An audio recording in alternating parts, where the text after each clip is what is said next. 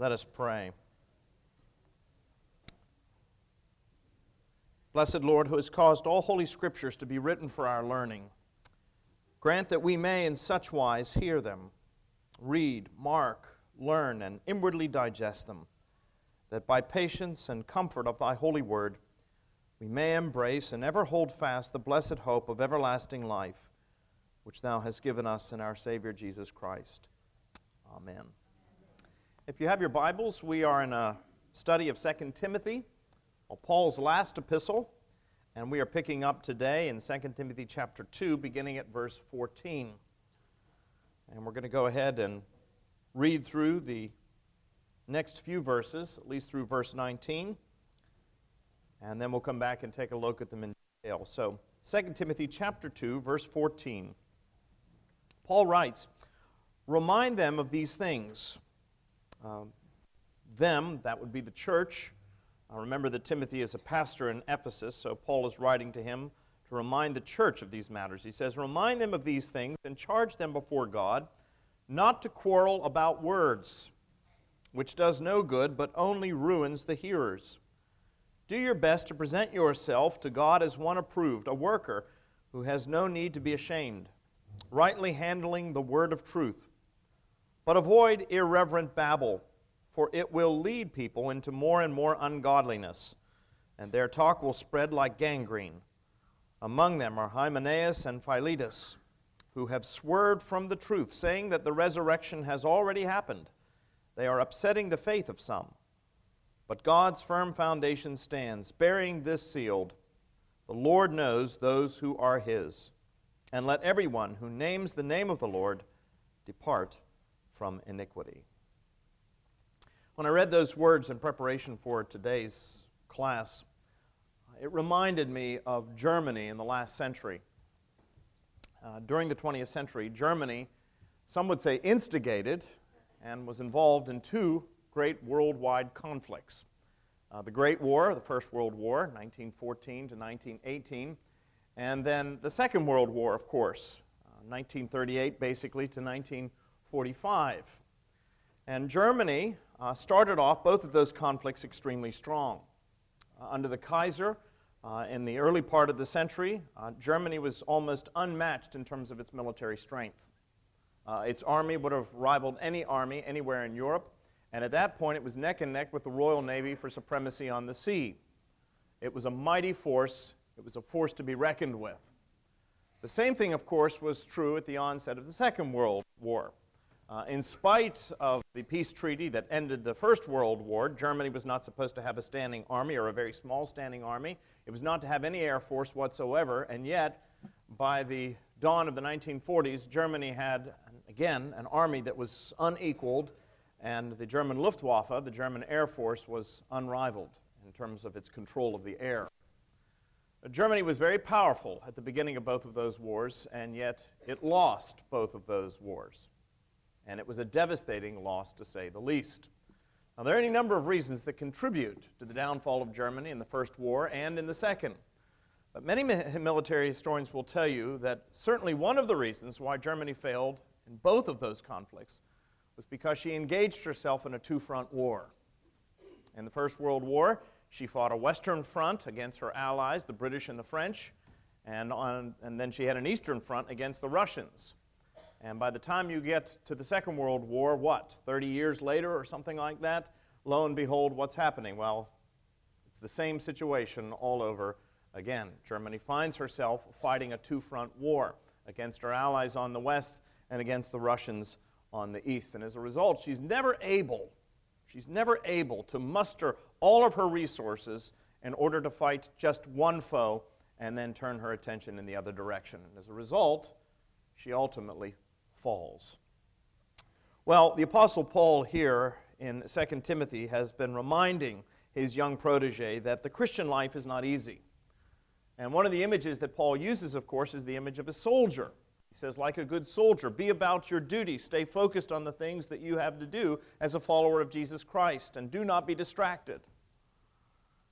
Well, to some degree, Paul returns to that imagery here, and he warns Timothy about the fact that our enemy is going to try everything in his power to distract us and to engage us in a two front war. And that's what Paul is warning Timothy about here about the fact that our ancient foe, isn't that the way that Martin Luther described the devil?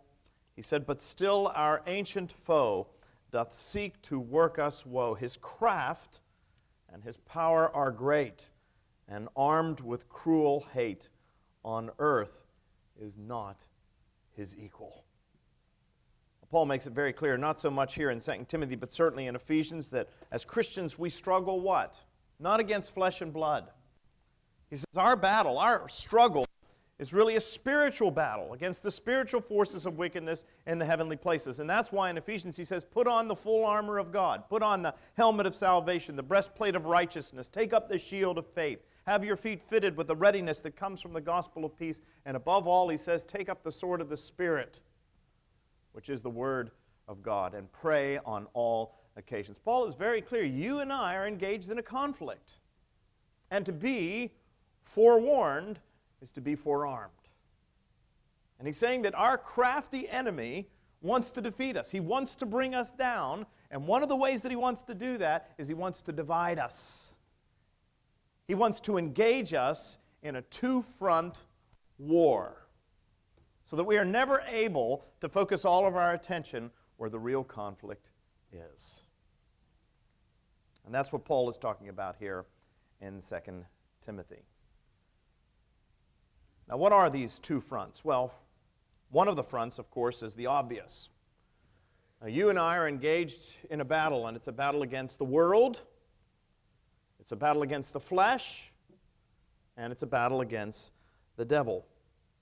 And we know very well what that kind of a conflict looks like. We, we know it in our own lives. How did St. Paul put it on another occasion? He said, The very things I want to do, I do not do. And the very things I hate, these are the things I find myself doing. O wretched man that I am, who will deliver me? We can all relate to that because we've all done things that we don't want to do, and we failed to do the things that we long to do. And that's because we're under assault, we're being attacked. And we can see this attack coming not only from the devil, but from the world and from the flesh. In the secular culture, we're beginning to see a limitation on our freedoms not the least of which is our freedom to worship. We're seeing from the culture intimidation, people being told that to even speak the word of Jesus Christ or to proclaim the gospel may be regarded at some point as a kind of hate speech, and so you see intimidation. And in some places in the world, not here, at least not yet, we even see Christians who are being what? Imprisoned for their faith. You may not be aware of it. When we think of the persecutions in the life and in the history of the church, we think of the persecutions that took place in the ancient world. We think of the persecutions that took place under the reign of the Emperor Nero or under Diocletian when Christians were dragged from their homes and taken into the arena and thrown to the lions or forced to compete with the gladiators. That's what we think of when we think of persecution. But let me tell you something more Christians, more Christians suffered and died for their faith in the 20th century than in all previous centuries since the resurrection combined. How's that? Most of us think of the 20th century as sort of a Christian century. But more Christians suffered martyrdom. That is to say, their lives were forfeit for the faith in the 20th century than in any other century combined. So we need to realize we are living in desperate times and we are engaged in a battle. Now, that's not meant to be depressing, but again, it's helpful to know what you're up against because, again, to be forewarned is to be forearmed. If you know what's coming, you can be prepared for it. So, Paul is very clear we are in a struggle from the outside. But Paul makes it very clear here in these five verses in 2 Timothy chapter 2 that the enemy not only attacks us from the outside, but he's doing everything in his power to infiltrate and disrupt things on the inside as well. It is the enemy's intention to not simply attack the church from the outside, but if possible, to infiltrate the life of the church, the ranks of the church, and disrupt and divide from the inside. Jesus talks about this in one of his parables. Keep your finger there in 2 Timothy for just a moment and turn to Matthew chapter 13 for just a moment. If you have your Bibles with you, and again, let me encourage you. I, I wish I had uh, the ability to do what Al does, and that is offer everybody um, a $2 bill if you bring your Bible. Um, that's what he does to the youth. Um, all I can offer you is a shot at eternal life. So, um, Matthew chapter 13.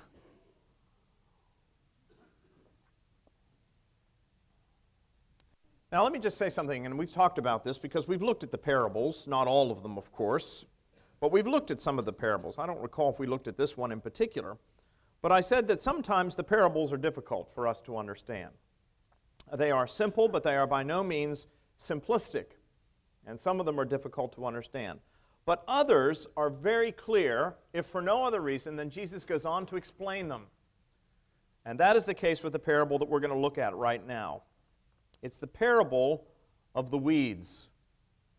Matthew chapter 13, verse 24. Sometimes it's referred to as the wheat and the tares. He put before them another parable, saying, The kingdom of heaven may be compared to a man who sowed good seed in his field. But while his men were sleeping, his enemy came and sowed weeds among the wheat and went away. So when the plants came up and bore grain, and the weeds appeared also, and the servants of the master of the house came and said to him, Master, did we not sow good seed in your field? How then does it have weeds? And he said to them, An enemy has done this.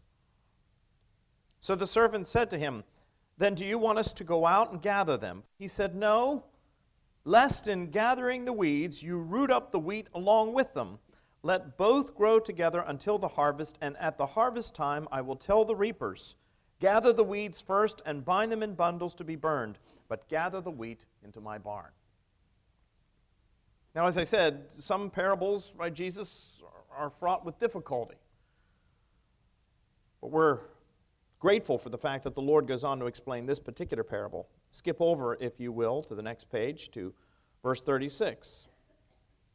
Then he left the crowds and he went into a house, and his disciples came to him, saying, Explain to us the parable of the weeds of the field. And he answered, The one who sows the good seed is the Son of Man. The field is the world, and the good seed is the sons of the kingdom. The weeds are the sons of the evil one. And the enemy who sowed them is the devil. The harvest is the close of the age, and the reapers are angels. Just as the weeds are gathered and burned with fire, so it will be at the close of the age. The Son of Man will send his angels, and they will gather out of his kingdom all causes of sin and all lawbreakers, and throw them into the fiery furnace. In that place there will be weeping and gnashing of teeth. Then the righteous will shine like the sun in the kingdom of their Father. He who has ears, let him hear. You know, one of the things about the parables I said to you when we were looking at the parables over the summer is that the parables have this way of just cutting through everything else and going right to the heart of the matter. Now, this is a very provocative, it's a very challenging parable. And it's a parable, listen to this, about the church. That's really what this parable is about. It's a parable about the church. Or one might go so far as to say the church is. Now, what do I mean by that? Well, when you ask many people today, what is the church? Most of the time, they're going to tell you that the church is a building like the one behind me here. It's, it's bricks, mortar, and stone. It's where people gather to sing hymns and to hear a sermon and to hear some lessons from the Bible or from some other holy book. When we think of a church, that's what we think of. Now, of course, the Bible never speaks of the church in that sense. The word is ecclesia, and it means called out ones. Church has nothing really to do with bricks, mortar, and stone.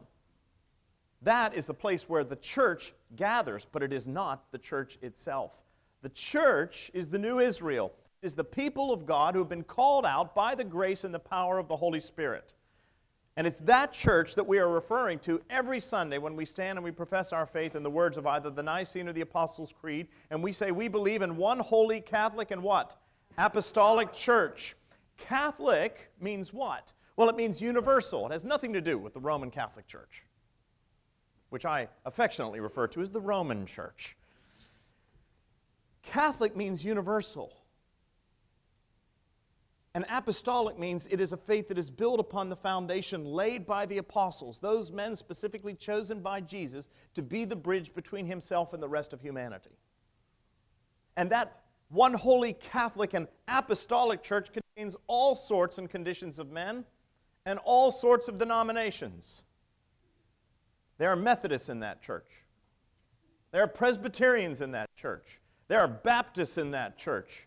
There are even Episcopalians in that church. There are all kinds of people in that Catholic church, including Roman Catholics. See, anybody who names Jesus Christ as Lord and Savior is a part of that church. So that's really when the Bible talks about the church, it's not talking about the building. That's where the church gathers, that's where the church meets. Incidentally, I discovered something very interesting. Did you know that in the early days of South Carolina, the only building that could be called a church was the Anglican Church at one point? Because this was the state church, this was the established church. Everybody else had a meeting house. There's nothing necessarily wrong with that because really, that's what that is over there. That's a meeting house where the church gathers. It's not the church itself. God forbid, should we have another fire and it burn down, St. Philip's church will still be here. But while there is that church, theologians refer to that as the invisible church, the one holy Catholic and apostolic church.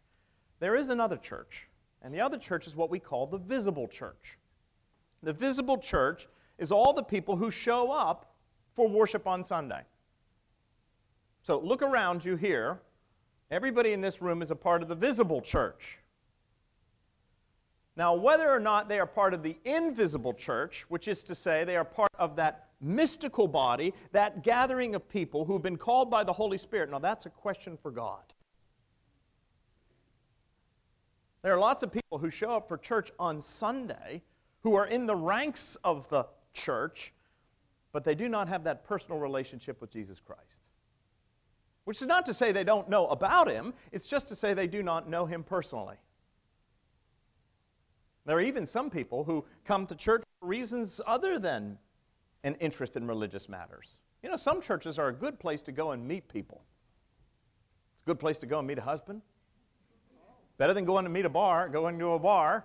It's a good place to go and meet a wife, perhaps. It's a good place to go and meet business associates. It's a good place to make connections. There are all kinds of reasons as to why people go to a church, small c. Sometimes they do it out of force of habit. Sometimes they do it out of a sense of guilt. Sometimes they do it just to keep their wife happy. But whatever the reason, whatever the motivation, they are there, but that does not necessarily mean that their heart is there. And remember what we say in that collect for purity at the beginning of every service Almighty God, unto whom all hearts are open, all desires known, and from whom what?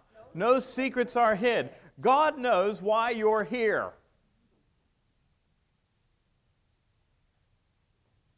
And He's concerned with those who come to worship Him how? In spirit and in truth. So Jesus is telling us in no uncertain terms in the church, in that building where the church itself actually gathers, there are believers and there are unbelievers. And oftentimes you can't tell the difference between them. Let me tell you, you're never going to be able to look around this room and say, I, I can tell by looking at Gov Gottschalk over there.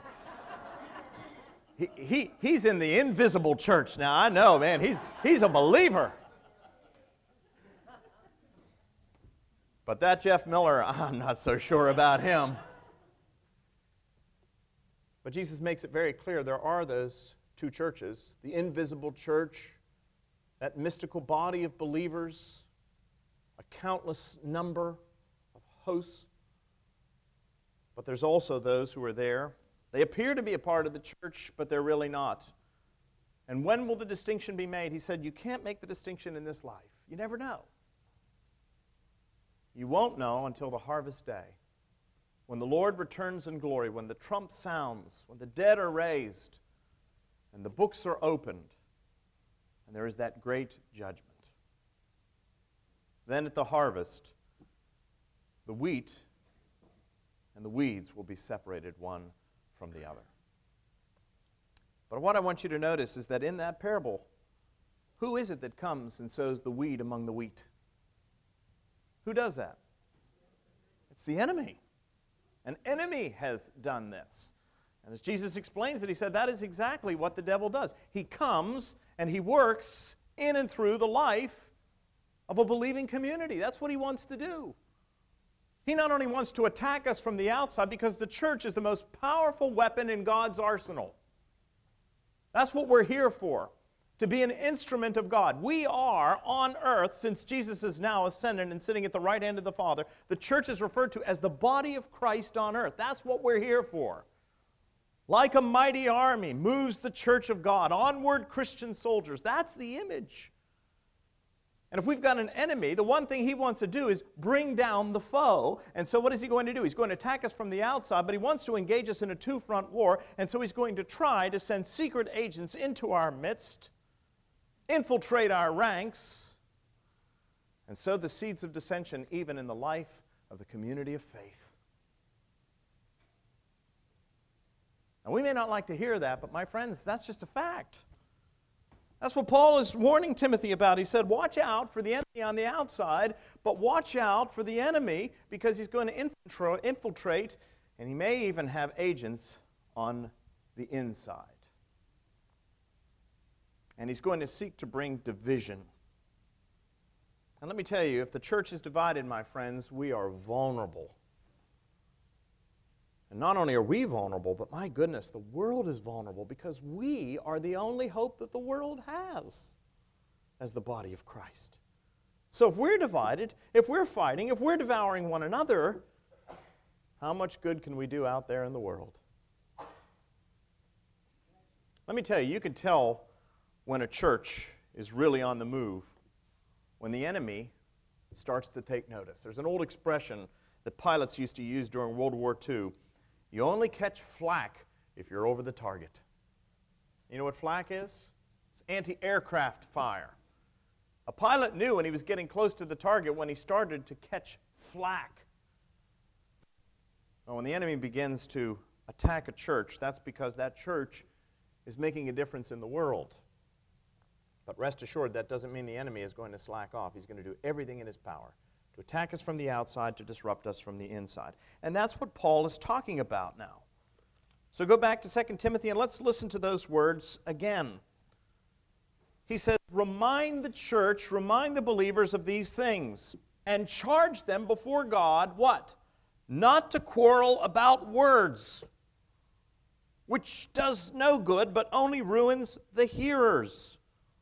Verse 16 Avoid irreverent babble, for it will lead into more and more ungodliness. Do not be fighting about words. Now, what does Paul mean there? Because we recognize that words matter, don't they? Brian preached a little bit on this uh, at the Wednesday service this past week. How many of you have ever heard the old nursery rhyme, Sticks and stones may break my bones, but words will never hurt me? Anybody hear that? How many of you think that's true? It's not true. Actually, words can hurt far worse than any kind of physical pain or suffering. A father's harsh word to his son can crush that spirit. Words do make a difference. So, what does Paul mean when he says, Do not argue about words which does no good but only ruins the hearers? Well, what Paul really means, especially within the context of what he says elsewhere, is that we should not be arguing about trivial matters.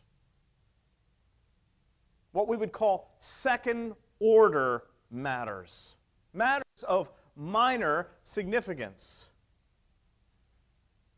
And churches do this sort of thing all the time, don't they? They get so engaged in conflicts about little things that they're completely distracted from the things that really matter the most. And as a result, their potency in terms of an instrument in God's hand is nullified. So we're not supposed to battle over little things. And let me tell you, churches do it all the time. For instance, I've, I've heard Christians divide over the issue of creation. How did God create? Did He create in six 24 hour days? Or did He do it over huge epochs of time? Did God just create man, as the Bible says, literally from the dust of the earth, or did He use some sort of process of evolution over the course of millions of years until He bestowed His image on Homo sapiens so that they became Homo divinus? I've got only one question Who cares?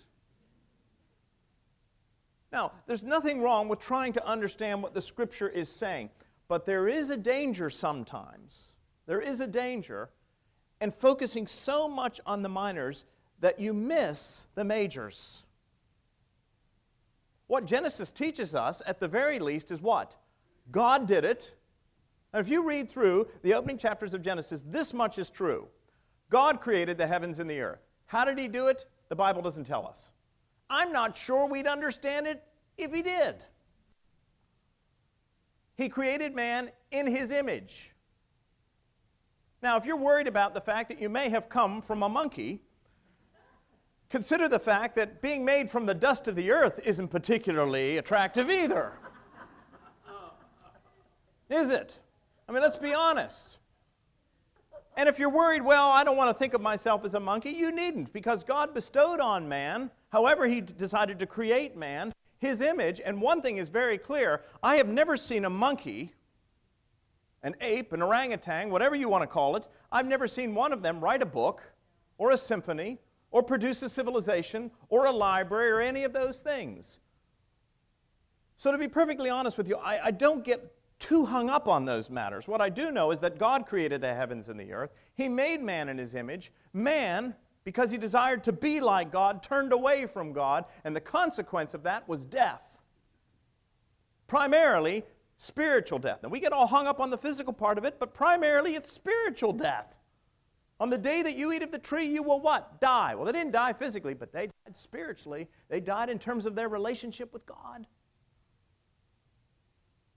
But I've seen Christians vilify each other over this matter and insist that their particular interpretation of the Bible does it really matter in the end how God created the world? Now, some people will say, well, the integrity of the Bible matters. Well, I agree with that. But we have to acknowledge that there are good Bible believing Christians out there who, on this issue at least, disagree. And it is a matter of first order importance. Let me give you another example the sacraments, baptism in particular. Churches have divided over this issue for centuries about how we are supposed to read the Bible when it comes to the sacraments. Some people insist that infants should be baptized. Others insist it should be adult believers' baptism. Now, even those that baptize infants believe that there does come a point of accountability where you have to own the faith for yourself. We call that what? Confirmation. So it's not as though one group, those who baptize babies, are saying that no, you don't have to have an age of accountability for yourself. And yet Christians have divided over this issue, sometimes vilifying each other. Within Baptist churches, it's even worse. They divide over not only adult baptism, but the mode of baptism. Do you baptize one time forward? Or do you baptize three times forward? One time in the name of the Father, the Son, and the Holy Ghost? Or three times in the name of the Father, and of the Son, and of the Holy Ghost? And do you dunk forward? Or do you dunk backward? Now, we laugh about this, but let me tell you something. Baptist churches have divided over these very issues. Some of you are out there shaking your heads because you know it to be true. And let me tell you what the enemy is doing when he sees this sort of thing. He is laughing. Because we are so focused on these things over here that going out and rescuing the perishing is not even on our radar screen.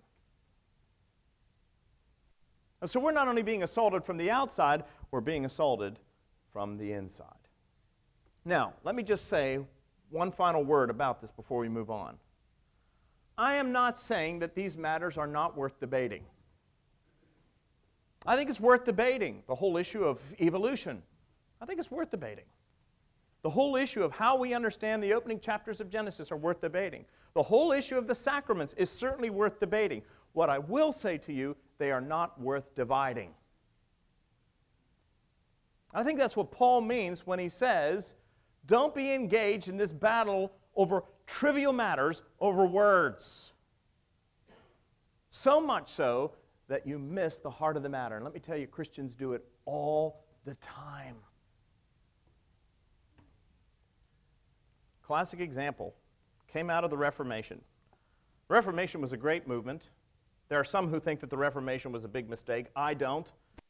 I'm thankful for the Reformation and the recovery of the supremacy of the Scripture's authority and for the doctrine of grace and justification by grace through faith and the message that we are here for the glory and the glory of God alone. I am thankful for the fact that the reformers wanted to go ad fontes back to the sources.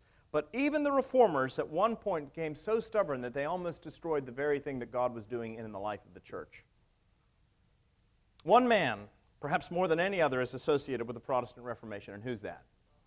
Martin Luther. Man, he went and he nailed those 95 theses to the door of Wittenberg Cathedral. And he stood there before the Diet of Worms and he stood there before the emperor and he said, Here I stand. To deny one's conscience is neither right nor safe. Here I stand. God have mercy. Oh, we think of Martin Luther as a champion. But let me tell you something Martin Luther was German. And he was stubborn. I got a little bit of German in me, so I understand how that works. But the story goes that there was a great division that took place among the reformers between Ulrich Zwingli and Martin Luther over the nature of the sacrament of the Lord's body and blood.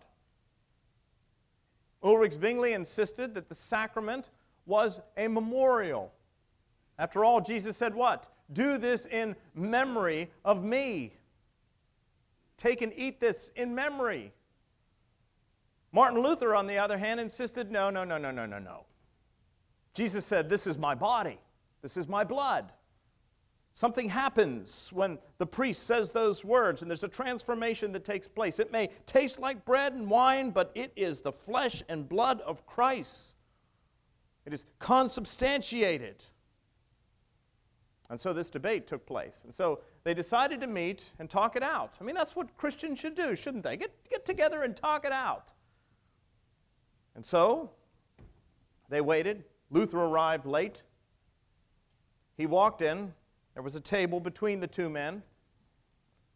And he took a piece of chalk and he wrote in Latin on the table, This is my body. And Zwingli stood up to say a word. And the minute he opened his mouth, Luther said, Ah! And he pointed to the words on the table. And Zwingli said, I thought we were here. Ah. And he pointed to the words on the table. And Zwingli said, Why have I come all this? Ah. And he pointed to the words on the table. There was no conversation. Let me tell you, the Reformation almost broke apart over that one encounter between those two men.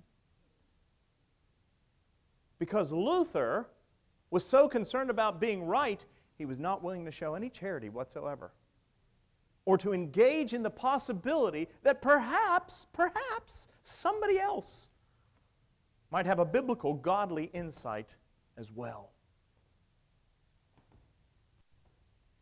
These things are worth debating, but Paul says when it comes to second order matters, they're not worth dividing. That's why when it comes to the sacraments, people ask me, well, do you believe in the real presence? Do you believe that it's a memorial? What do, what do you think? I think C.S. Lewis got it right. Jesus said, Take and eat. He didn't say, Take and understand. And so we take it in faith, trusting that by God's grace it will do what it's intended to do. And so we have to be careful about not dividing over trivial matters because that's exactly what the enemy does. And if we're fighting over these things, then there are people out there who do not have a relationship with Jesus Christ who are perishing. And that's what the enemy's really worried about. So Paul warns us to watch out for that kind of division within the church. Be very careful about these things. He gives four guidelines for the church. Four guidelines.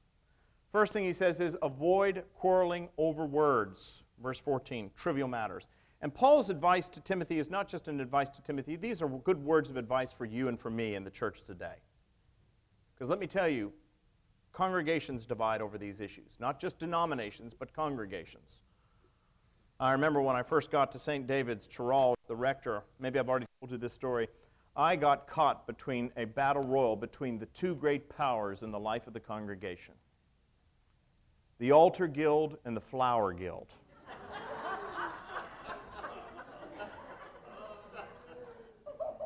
That's what I got involved in the conflict. I, I was there. Uh, it was the first um, Sunday of Advent coming up, and I went in there, and the chairman of the Flower Guild uh, pulled me aside. My, my office connected with the sacristy. That was the first mistake they made. At any rate, she's in there and she's getting everything ready for Sunday, and she said, um, You know, we have, um, we've always used purple candles. And I said, Okay. And she said, We still have some purple candles left over from last year. I don't think we need to go out and buy new candles. Do you care if we use four purple candles? I said, Oh, no, it's fine. Sure. Save the church some money. That's great. Well, the next day, Sunday, I walked in, putting on my vestments, and in came the chairman of the altar guild. With her hands on her hips, she said to me, I see. New rector, but nothing changes. The same people get the rector's ear. And then she turned around and stormed out, and I said, Whoa, whoa, whoa, Barbara, come, come back. What's this all about?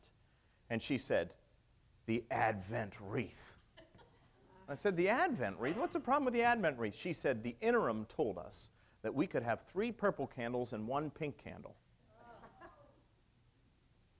And I see you've gone with four purple candles. Now, let me tell you, I couldn't care less. But these women were ready to divide their two guilds over the color of an Advent wreath candle.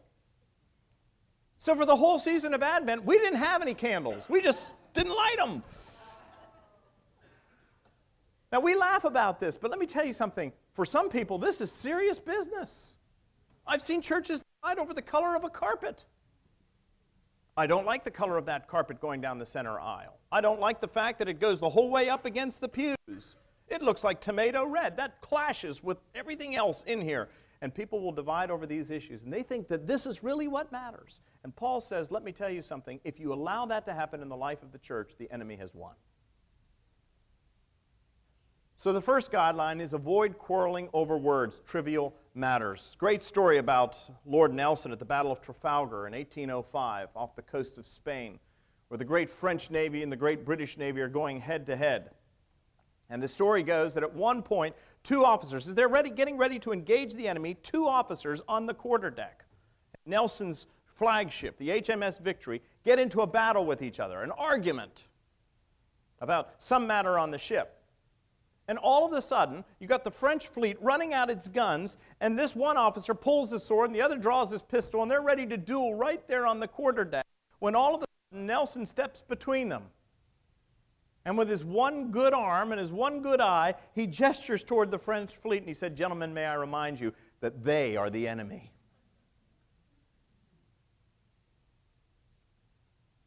Let's not lose sight of the fact that you and I are engaged in a battle and who the enemy really is. Second bit of advice that Paul gives Timothy in this matter is lead by example. Do your best to present yourself to God as one approved. Remember, first of all, Timothy, who you're working for. You don't work for the church. Anytime I preach an ordination service, I remind, I always say something to the congregation, and I always say something to the young ordinand. And the thing I always say to the ordinand is remember, you don't work for the vestry. Any vestry members out there? No clergyman works for the vestry. A clergyman works for God he works with the vestry. Now, this may be a shocker to you, but I can back this up biblically. I can even back it up canonically. A clergyman works for the Lord. The vestry simply has the privilege of paying his salary. That was a joke. Come on. It's nervous laughter rippling out through there. I see the vestry out there copiously taking notes. But Paul says, remember who you work for, Timothy. You work for the Lord. And you have to lead by example. If the people out there see you being divided over these matters, they're going to take their cue from you. Paul repeats this advice, incidentally. In 1 Timothy, he says the same thing. He says, Set the believers an example. You cannot lead from behind. If you're a Christian, you have to be willing to lead from the front. If you are saying that Christians have to sometimes suffer and make sacrifices for the sake of, their, of the gospel, then you need to be prepared to do that in your own life. It cannot be an academic exercise where you say other people need to suffer, but I am not willing to suffer up and give up everything if necessary for the sake of Christ and his kingdom. Are you willing to do that? Are you willing to give up everything for the sake of Christ, for the sake of his truth? For us right now in this diocese, that's not an academic question, is it? It's a serious question. It's a real question. It's a flesh and blood question. Are we willing to give up all those old ties, those things that are precious for us, if necessary, in order to follow our conscience and be faithful to the Word of God? Set the believers an example. When I was first ordained um, and became a rector, I uh, had lunch with my the priest that had basically raised me. He had been a priest at that point for over 40 years. And I went home, I had just brand new rector. I was a rector at 26 years old. So I, I was really young. And I was scared to death. And so I went home, and Kristen was with me, and uh, my home rector, we always called him Father Martin. And uh, he was a man's man, big, broad chested, uh, silver hair, crew cut, really neat mustache. He was like a John Wayne of clergy. And uh, he had a farm outside of Pittsburgh, and we were out there on the farm. We were just walking through the farm one day, and uh, I said to him, Well, I'm going to be a, a, rector now. Father, do you have any, any words of advice for me? And he said, Oh, no, I don't have any words of advice. You'll be fine. I said, Oh, come on. You, you got to have something for me. Throw me a bone, some word of advice. I said, You've been a priest for 40 years. I've been a priest for two. Tell me, what do I do? He said, Well, I'll tell you two things. He said, You're going to hear a couple of things. First thing you're going to hear is the expression, heads will roll. You ever, you ever heard that expression? I said, Yeah. He said, The next time you hear it, just remember they're talking about yours. that was the first bit of advice that he gave me. Next time you hear that expression, just remember they're talking about yours. Second thing he said is this remember you are the friend of everybody and the friend of nobody. I've never forgotten that. You are the friend of everybody and the friend of nobody. In other words, you have to love the people equally. You cannot play favorites. You cannot treat one person as more valuable, more significant than another. Now, that's not to say that priests aren't human beings. Of course they are. And there are some people that you will automatically be attracted to. There are some people you will resonate with. But you cannot treat one person as more important than another person. You have to be the friend of everybody and the friend of nobody. And as Christians, that's what we're called to do to love all men, all women equally. And it is not easy because you know what? There are some people that just aren't lovable.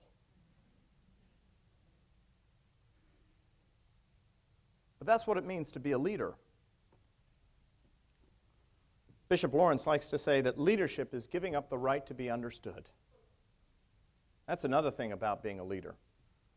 Sometimes you have to make decisions that people don't understand and don't agree with, and being a leader means giving up the right to be understood. As Christians, we're going to have to give up our right to be understood in the culture today. And Paul gives us that advice lead by example. In verse 15, he says, Do your homework. He says, Do your best to present yourself to God as one approved, a worker who has no need to be ashamed, rightly handling the word of truth. You know, people sometimes come to me and they say, I just can't get out of the Bible what you get out of it. I mean, you could take two words and talk on this for an hour, and I, I'm just not getting that. I understand. I'm going to tell you something about Bible study. It isn't easy. It is not easy. Anybody that tells you it is easy has told you a lie. To study the Bible, to read it, to mark it, to learn it, and to inwardly digest it, as the collect said, is hard work. But let me ask you a question What in life that is of true value is easy? Is there anything in life that is of value that is easy? Now, that's not to say that sometimes in our lives God doesn't speak through the Scripture in such a way that our hearts just sing, our minds come alive, we understand it as clearly as we could, my goodness. But some people think that when they're in a time of crisis, what the Bible is meant to be is to be some sort of an answer book, you know, like the teacher's manual. It's not like that, it's far more organic. God doesn't want to just give you the answers to life's problems. What God wants is a relationship with you. That's the heart of Christianity. It's about a relationship, and that's what He wants. He wants to speak to you. If the only time you ever talk to Him is when you need something, what do you think is going to be the state of your relationship? So, God wants you to spend time in His Word, learning from Him, beginning to trust Him. And the more time you spend with Him, the more you will begin to understand Him, His ways, His purposes, His desire for your life. So many times people say to me, Well, I was having a rough day, and so I just threw open the Bible and closed my eyes and pointed to a verse, and I'm going to say, This is the verse for me, for today. This is today's verse. And then they look and it says, And Judas went out and hanged himself.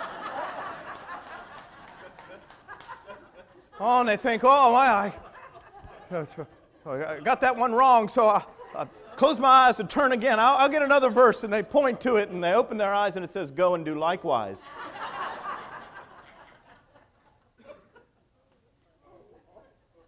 God wants a relationship with you. He wants to have a personal relationship with you. He wants you to spend time with Him. And you know this. Those of you who've been married know it takes years to cultivate, to get to know the other person. And once you've been married, sometimes for 40, 50 years, you are finishing the other's thoughts and sentences. But it's hard to get there. Don't let anybody tell you, oh, it's been 50 years of bliss. That isn't true. You know it's not true. There may have been some blissful moments, but there have been some other moments that were not blissful at all. It is hard work, but it's worth it. You will come to know the Lord Jesus Christ, and the more time you spend with Him, the more Christ like you will become. It's not about knowing about him, my friends. It's about knowing him. And finally, says, having done your homework, rightly handle the Word of God. Do not abuse it. Once you know it, use it for the purposes for which it was intended. Do not abuse it. You can make the Bible say anything you want it to say, but our job is not to use it as a bludgeon. Our job is to sit under its authority, to allow it to transform us into the image of Jesus Christ, and then to rightly handle it in such a way that when we speak as shepherds of God's people, what they hear in our words is the voice of the Good Shepherd. That's one of the reasons why the Articles of Religion says the church can ordain rites and ceremonies, and yet it is not lawful for the church to ordain anything that is contrary to God's word written. So, my friends, let's stop arguing about trivial matters, secondary matters. Let's not forget where the enemy is and who he is and what he wants to do.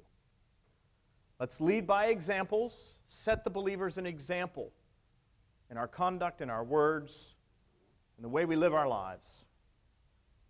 Let's be a people who apply ourselves to the scriptures. Let's dig in. Let's go deep. You cannot live on milk if you want to grow up. Let's go deep. And then let's rightly handle the Word of God, the sword of the Spirit. And the enemy will retreat in fear. Onward, Christian soldiers marching as to war.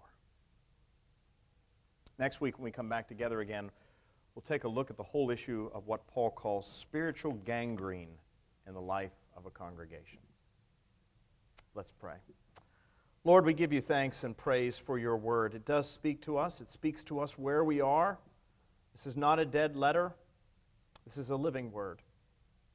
Holy Spirit, speak through your word to us. Take our hearts, transform them, shape them, mold them. Mold us into the image of your Son, Jesus. And then use us for your glory and honor. For we ask it in Jesus' name. Amen. Okay, thank you.